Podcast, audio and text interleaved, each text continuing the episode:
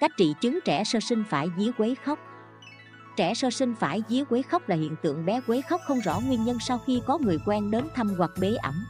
Dấu hiệu điển hình khi phải dí là trẻ khóc ngằn ngặt như bị dọa đánh, mắt sợ hãi nhìn lên hư không, hoặc miệng gào to nhưng hai nhắm nghiền.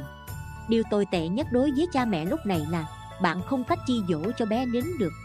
Hiện tượng này xảy ra nhanh thì chừng một vài giờ, chậm thì dài ba tháng ròng rã như khóc dạ đề vậy bản chất hiện tượng trẻ phải vía là gì? Tại sao chỉ có trẻ sơ sinh mới bị phải vía? Tại sao trẻ gặp người này thì vui vẻ chuyện trò, gặp người khác lại quấy khóc không yên? Bạn thân mến, trước khi nghe tiếp, bạn nên biết điều này, trẻ em dưới 3 tuổi đều còn nhục nhãn thông các bé có thể nhìn thấy cảnh giới vô hình mà mắt ta không nhìn thấy. Sau 3 tuổi, do dục vọng thế gian tăng gia, dần dần che mờ khiến khả năng ấy mất đi vì thế trẻ hơn 3 tuổi sẽ thấy bình thường lại như người lớn. Cho nên, dù bạn có tin Phật hay không cũng xin hãy đọc bài này lấy một lần. Chỉ mất ít phút thôi và bạn chẳng tốn đồng nào. Nhưng tôi dám khẳng định mà không sợ giọng ngữ rằng, hễ trẻ phải dí quế khóc, chỉ cần bạn y theo cách trong bài mà thực hành, hiện tượng ấy sẽ biến mất hoàn toàn. Thật linh nghiệm vô cùng vậy. Nhà bạn vừa có một cục vàng cục bạc. Anh em, họ hàng, đồng nghiệp ý ới hỏi thăm chúc tùng ai cũng mong em bé ngoan, hay ăn chóng lớn. Giam bữa ít ngày, vợ chồng bạn lại hồ hởi đón khách đến chơi. Cũng như nhiều nhà, bạn đã rất cẩn trọng. Ngoài ông bà nội ngoại và anh em ruột thịt ra, không ai được bế ẩm em bé. Nhưng vì em bé thanh khiết, đáng yêu, ai gặp cũng muốn ẩm bồng. Dù không được bế ẩm, họ cũng cố đến gần để ngắm nhìn đôi chút. Mọi việc cứ thế yên ả trôi đi cho đến một ngày chẳng đẹp trời, đột nhiên em bé khóc ré lên sau khi nhìn thấy một vị khách hoặc bé ngằn ngặt khóc sau khi một vị khách ra khỏi nhà. Vợ chồng bạn cuốn cùng dỗ con, ngược xuôi đủ cách mà chẳng ăn thua. Sau chừng một giờ dỗ dành chẳng thấy chuyển biến chi, bạn mới lờ mờ nhận ra, chắc con mình bị phải giết bạn quýnh quán nghĩ đến chuyện tâm linh. Vì chẳng thể làm gì hơn nên dù chẳng biết có tác dụng chi không, như một tập khí ăn sâu nơi tiềm thức, bạn ra bàn thờ, thắp nén nhang cầu thần linh và tổ tiên gia hộ. Trong một ít trường hợp may mắn em bé đến ngay.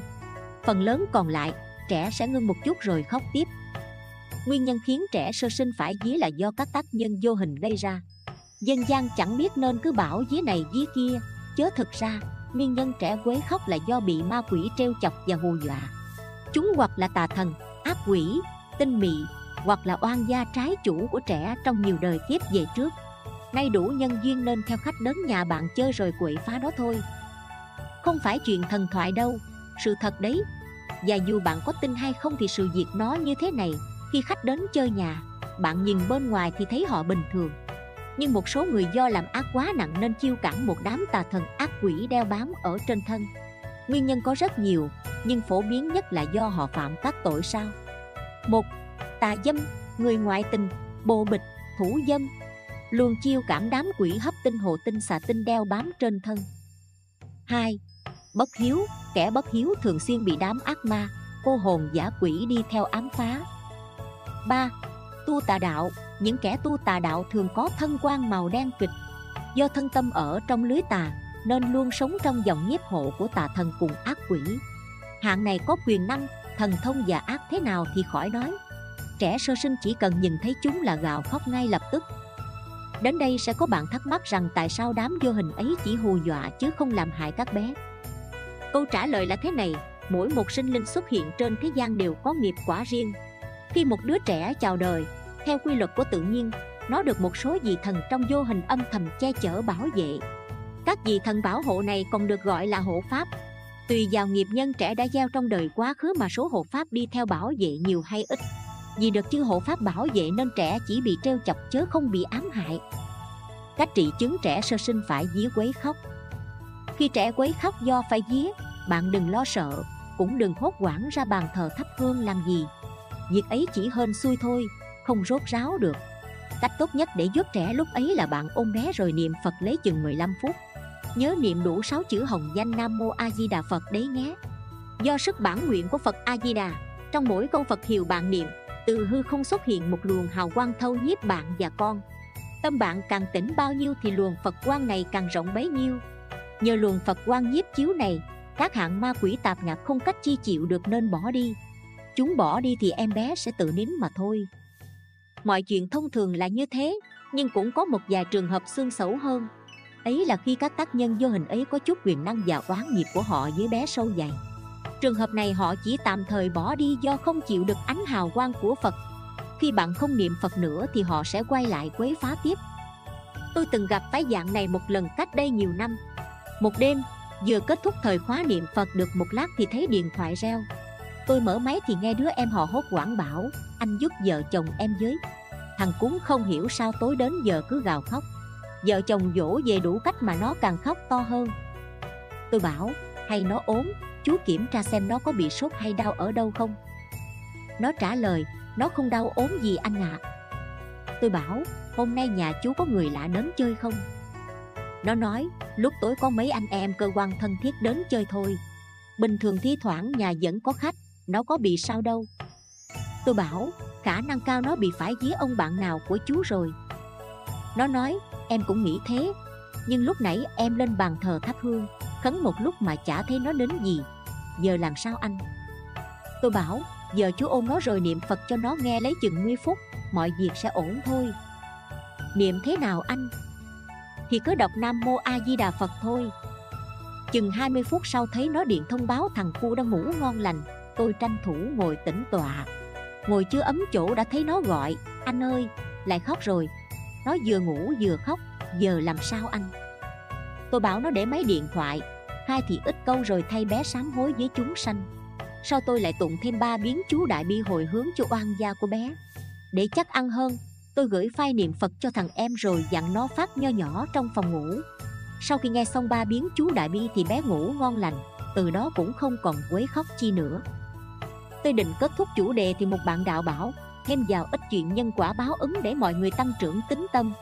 Tôi tìm thấy vài chuyện liên quan đến nhãn căn của trẻ sơ sinh nên chép thêm vào đây. Trẻ con nguyên thần thuần chánh, Nhãn quan có thể nhìn thấy trước những điều linh dị sắp xảy ra. Hy vọng chuyện sẽ mang đến lợi ích cho nhiều người. Trong nhân quả phụ giải lương hoàng sám Ni sư hành doan dịch Ngài quả khanh kể Ngày nọ khổng sư đệ phát danh quả mạnh đến nhà tôi Kể rằng mấy hôm trước vợ chồng người chị gái đến nhà thăm ông. Chị ông vừa vào nhà thì liền đến bên giường chơi đùa với đứa con gái mới sinh 8 tháng của ông. Con bé tỏ vẻ vui thích, bật cười sảng khoái. Nhưng lúc chị khom xuống, bé nhìn thấy anh rể quả mạnh thì lộ vẻ kinh hãi khóc to. Giờ quả mạnh dội ôm con lên thì bé im bặt. Tuy nhiên bé vẫn mở to mắt, Nhìn trừng trừng vào khoảng không phía sau anh rể họ. Mẹ cháu dội xoa lưng, Dỗ về con để trấn an. Một tiếng sau thì bé phát sốt cao. Quả mạnh lại kể, Anh rể ông nửa tháng trước đang chỉ đạo xây một tòa nhà thì vô ý bị té ngã, Suýt chút nữa bị đập đầu vào đống gỗ tạp Xem như anh may mắn thoát hiểm trong gan tất. Thật ra ngay lúc quả mạnh kể thì tôi liền quan sát và hiểu ngay nguyên nhân khiến cháu bé khóc. Đó là do cháu nhìn thấy một cái đầu lâu và rất nhiều trong quỷ đang bu quanh người anh rể này. Chúng vừa chỉ trỏ vào ông vừa căm hận trách, Đồ ác nhân xảo biện hại người. Quả mạnh nói, Anh rể ông là cán bộ cao cấp tại một bệnh viện lớn nọ. Ông chuyên xử lý việc tranh chấp.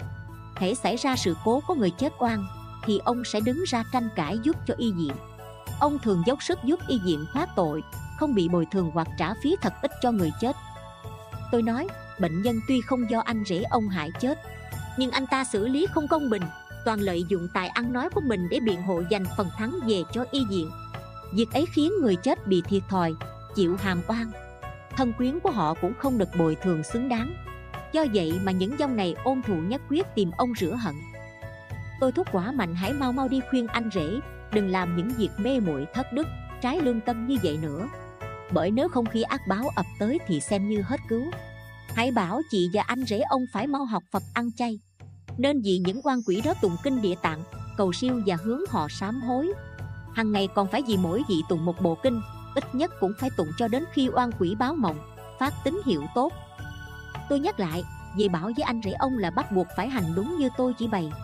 Nếu chịu thực hành sẽ giúp anh ta kéo dài thọ mệnh và tương lai có chuyển biến tốt anh rể quả mạnh vốn được mọi người công nhận là hiếu tử.